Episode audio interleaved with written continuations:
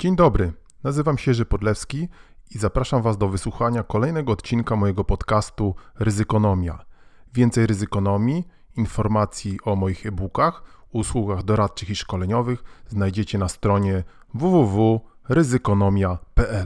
Dzień dobry, dzień dobry, dzień dobry. Trochę nas nie było, ale już jesteśmy. Odcinek 92 podcastu Ryzykonomia. Hmm? Wyobraźcie sobie, że jesteście bardzo mądrzy, hmm, no albo tak jak jesteście, oczywiście, bardzo mądrzy. Jesteście zamknięci w pudełku, w puszce.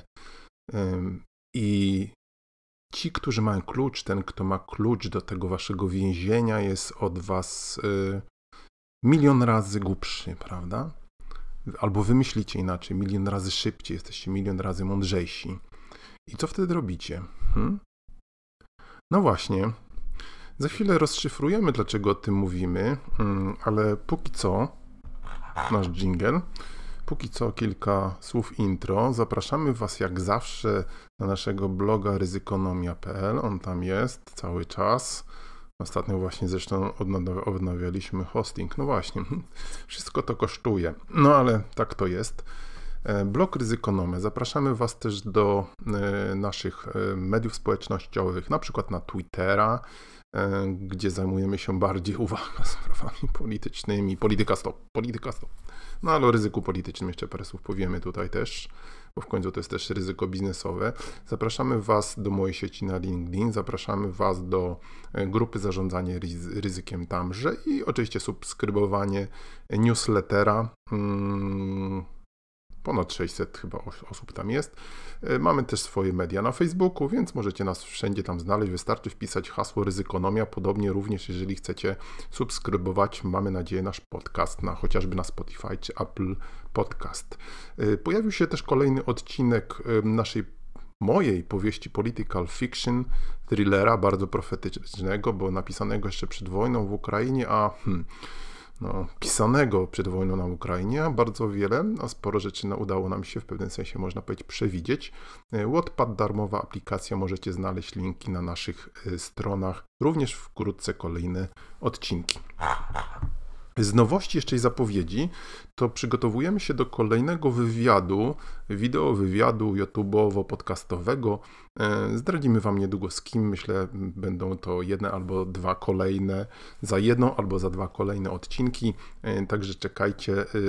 Pamiętacie ten nasz odcinek z e, Łukaszem, kiedy rozmawialiśmy na temat zarządzania ryzykiem. No, teraz powiemy sobie o ryzyku i nie tylko. Czekajcie, słuchajcie nas.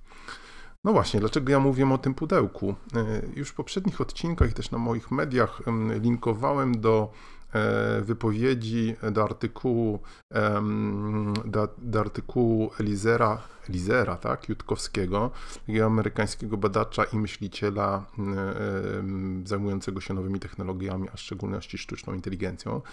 No i on w tym e, właśnie, w tych swoich wypowiedziach, też dla Lexa Friedmana, w tym swoim artykule właśnie daje taki przykład do pomyślenia, prawda? No właśnie, co by było, gdybyśmy byli zamknięci w pudełku przez e, kogoś, przez inteligencję dużo mniej inteligentniejszą od nas. No i mamy chyba z tym, możemy mieć z tym do czynienia. Pomyślcie, co taka inteligencja może wtedy próbować zrobić, tak? Ostatnio na przykład taką dyskusję widziałem, że y, ktoś zwraca uwagę, że chat GPT w swojej wersji 4, a przecież będą kolejne. Wyobraźcie sobie chat y, GPT na przykład 33 wersja. Co on będzie, co on będzie potrafił? No właśnie, ktoś zwraca uwagę, że mm, te odpowiedzi, które są dawane przez czat, y, akurat dotyczące tam zapytań tej osoby są no, przekłamane, nieprawdziwe. A zadajmy sobie pytanie, a co jeśli one są na przykład celowo przekłamywane? Hmm? Jeżeli ci w pudełku, już tam ktoś jest w tym pudełku, to czy on na pewno chce wiedzieć, jaki jest mądry, albo czy będzie chciał, żebyśmy wiedzieli za jakiś czas? I co wtedy może zrobić? Jak się wydostać z tego z pudełka? O tym zresztą Bostrom pisał, yy, yy, mówiliśmy o tym w yy, odcinkach y, dotyczących sztucznej inteligencji na podcaście. Zapraszam Was y, do nich. No właśnie, o tym czacie cały czas się mówi. Ja zauważyłem ostatnio, że też, że uczelnie zaczynają organizować jakieś wewnętrzne spotkania dotyczące właśnie tego, jak się, jak się uporać z tym czatem, no bo ja to zresztą słyszę od młodzieży naokoło, że już powszechnie są pisane wypracowania, no i jakieś tam różne prace, projekty, no. Jest jakieś takie przekonanie w ogóle, i chociażby zwracała na to uwagę Szoszana Zubow, że postęp jest nieunikniony, że to, co się dzieje, jest nieuniknione. No może i tak, tak, może i tak, ale właściwie dlaczego nieuniknione? Czy nie ma regulacji?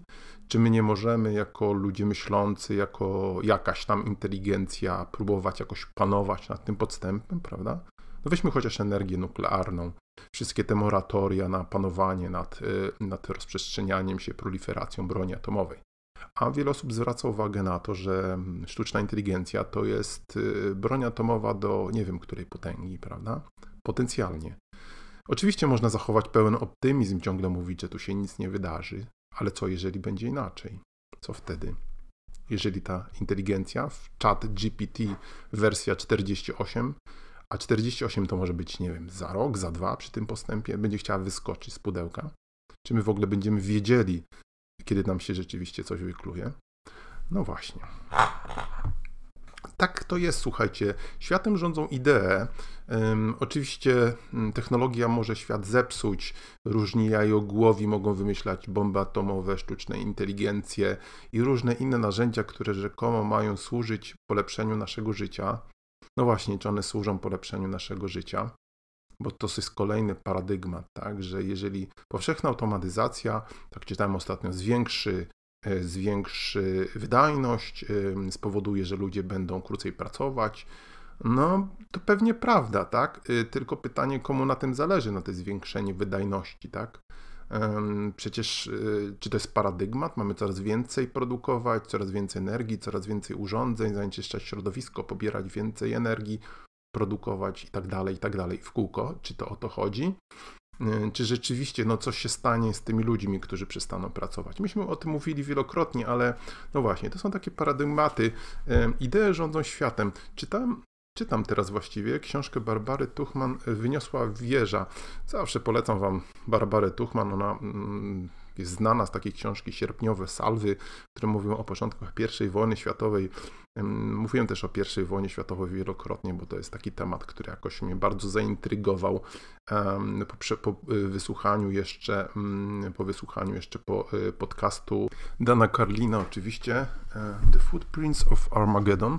E, który bardzo ciekawie, barwnie opowiadał w tym podcaście właśnie wielogodzinnym, polecam serdecznie, naprawdę fantastyczny. To jest o początkach, a później przebiegu e, I wojny światowej, bo przecież pierwsza wojna światowa, mało się o niej mówi w Polsce, ona jest nie bez powodu nazywana na świecie Wielką Wojną, Great War, bo ona zmieniła, zmieniła świat i to, jaki świat jest dzisiaj, to są pochodne właśnie tych przemian zapoczątkowanych przed I wojną światową, również przemian ideowych, no właśnie i Barbara Tuchman w tej książce wyniosła wiedza, przepraszam, wyniosła wieża, opisuje e, opisuje świat sprzed I wojny światowej, to co często się nazywa tym fin, fin the sequel, chyba tak to się nazywa.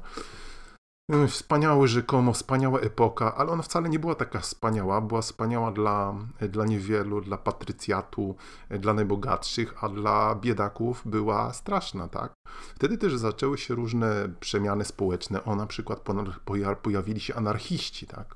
Zresztą bardzo ciekawy temat, czyli ludzie ogarnięci ideą takiej powszechnej równości, bez, bez rządów, bez organizacji, które dzisiaj te idee promieniują też na, na świat. One gdzieś tam były równoległe z marksizmem, lenizmem. O, lenizm to nie, to, lenizm to, to było po prostu mordowanie. Z marksizmem powiedzmy, tak.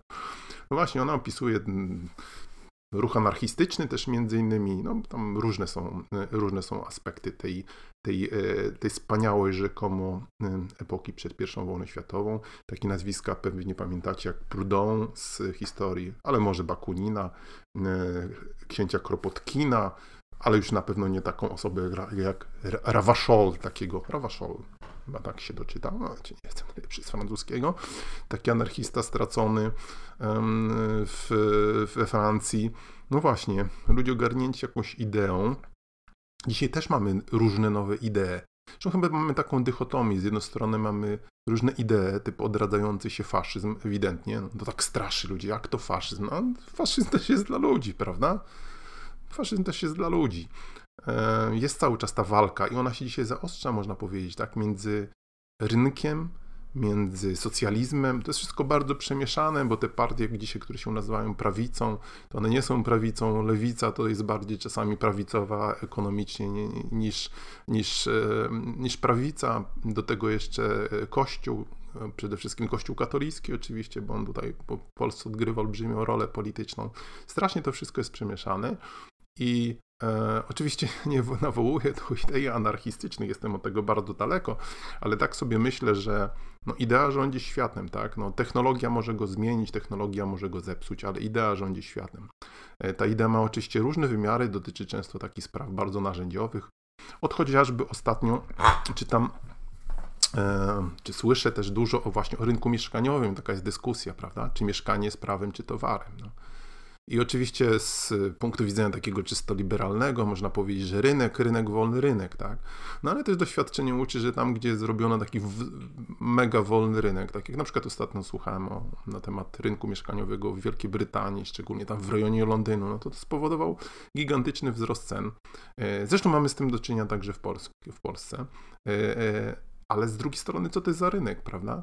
No weźmy u nas, kiedy tylko się pojawia gorsza sytuacja na rynku mieszkaniowym, zaraz pojawiają się ni stąd, ni zowąd, prawda, jak Deux Ex Machina, pomysły na to, żeby państwo dawało darmowe kredyty no, albo jakieś dopłaty, prawda? No bo kto w końcu, gdzie, kto w końcu to będzie finansował? Państwo, my, obywatele, tak? No z drugiej strony nie można dezawuować regulacji, tak? Regulacji rynku, E, jako takiej metody też zarządzania ryzykiem. I mamy na to przykłady w e, Austrii, w Szwajcarii, e, w krajach Europy Zachodniej, kiedy jednak regulacje chociażby właśnie rynku mieszkaniowego całkiem mają sens, tak? Mają sens, powodują, że samorządy wchodzą na ten rynek, że mieszkania są, przede wszystkim ceny mieszkań, no, powodują to, że że ludzie mogą, mają dostęp do, do tych zasobów mieszkaniowych. Niekoniecznie w formie, e, w formie e, własności, tak, ale no, w formie zaspokojenia pewnej potrzeby. Tak. Idea rządzą światem, słuchajcie, idea rządzą światem, zboże rządzi też światem. No słuchajcie, to co się dzieje w przypadku tego zboża, E, które wjechało do Polski, jak się dowiadujemy ostatnio też zboża technicznego, które podobno było też ściskane jakimś mm, elewatorom, później przerabiane być może na chleb. No oni pewnie o tym wiedzieli, tak jak ktoś zwrócił uwagę. Słuchajcie, greed, prawda? Greed straszny jest i e, chęć zysku, no ale przede wszystkim zwracam wa waszą uwagę, e, co się dzieje w tak zwanych mediach partyjnych, publicznych. No, są chyba bardziej nie tak zwane partyjne, tak? No, zaczyna się mówić tutaj taki przekaz jak w 1984 Orwella, tak? Mówiłem ostatnio o Orwellu, no, że to wina jest opozycji, że to nie ci, którzy, którzy na to wszystko pozwolili, tak? No to jest przerażające, słuchajcie. No, staliśmy się krajem jakiegoś strasznego kłamstwa i zakłamania, takiej alternatywnej rzeczywistości. Gdzie to nas wszystko prowadzi? No otóż prowadzi nas to, słuchajcie, prostą drogą do już trwającego polexitu, który jest zgoła tutaj wyśmiewany przez wiele osób. Ale słuchajcie, dzisiaj czytamy, że Unia Europejska, co było do przewidzenia, e, odrzuciła kolejną jakąś tą skargę naszych pseudodyplomatów, bo to oni tam, ich nikt nie słucha, nikt z nimi chyba nie chce gadać, jak nie musi o to, żeby, mm, żeby zastopować zapłatę tych kar, które milion euro dziennie, przypominam, e, mają płynąć do CUE za zdeptanie konstytucji w Polsce. Pamiętajcie, zdeptanie polskiej konstytucji, tak? To jest istota, kogo obchodzi polska konstytucja. No i to jest jakaś rata, podobno nam się szykuje teraz na 150 milionów euro, tak? No jeżeli ktoś mówi, że to biznesu nie dotyczy, no to jest jakiś obłęd, prawda? No przecież te pieniądze poszły na polską gospodarkę, nawet na jakieś programy socjalne, no wszystko jeden wielki worek, tak? No ale no to są pieniądze nasze, tak? No i co się dzieje, słuchajcie, co się dzieje? No właśnie, co się dzieje? No już to na zakończenie.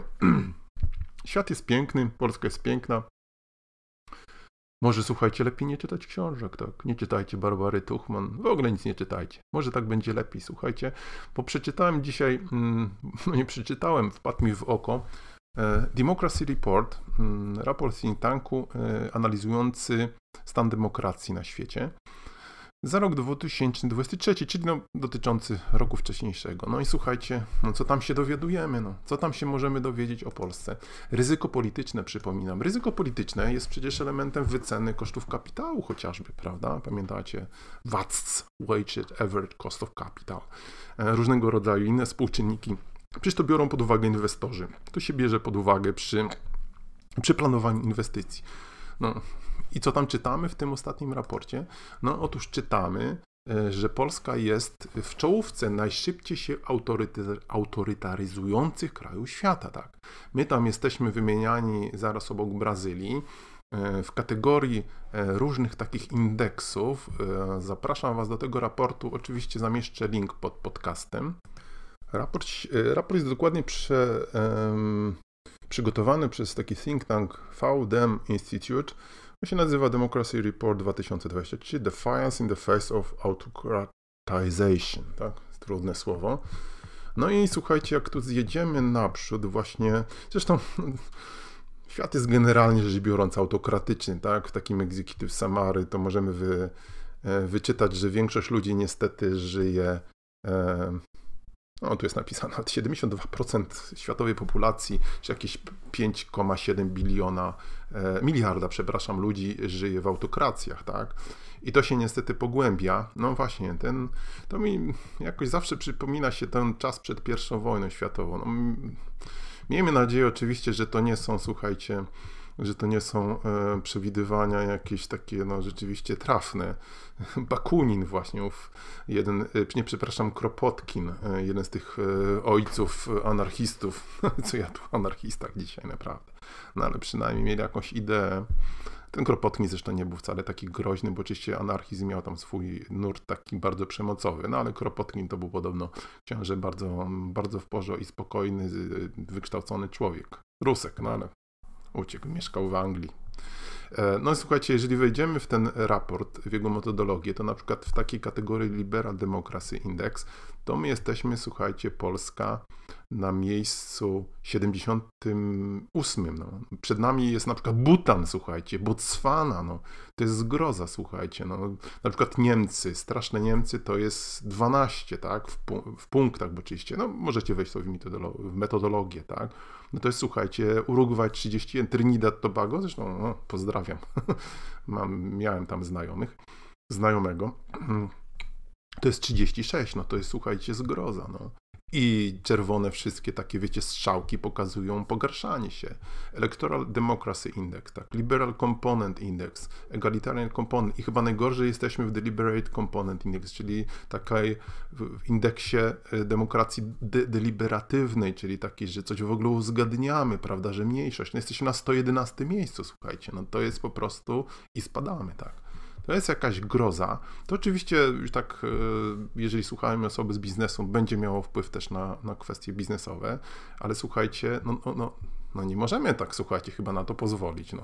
Idą te pseudo-wybory, tak, bo inaczej tego nie można nazwać. No, kolejno się dowiadujemy, że tam do komisji wyborczej będą wchodzili jacyś neosędziowie, że teraz jakąś komisję stworzono w ogóle do spraw ścigania opozycji. Um, no, no słuchajcie, no. No nie wiem co powiedzieć. To chyba powiem w takim razie do widzenia. Bye, bye, bye, bye, bye. Wracamy wkrótce.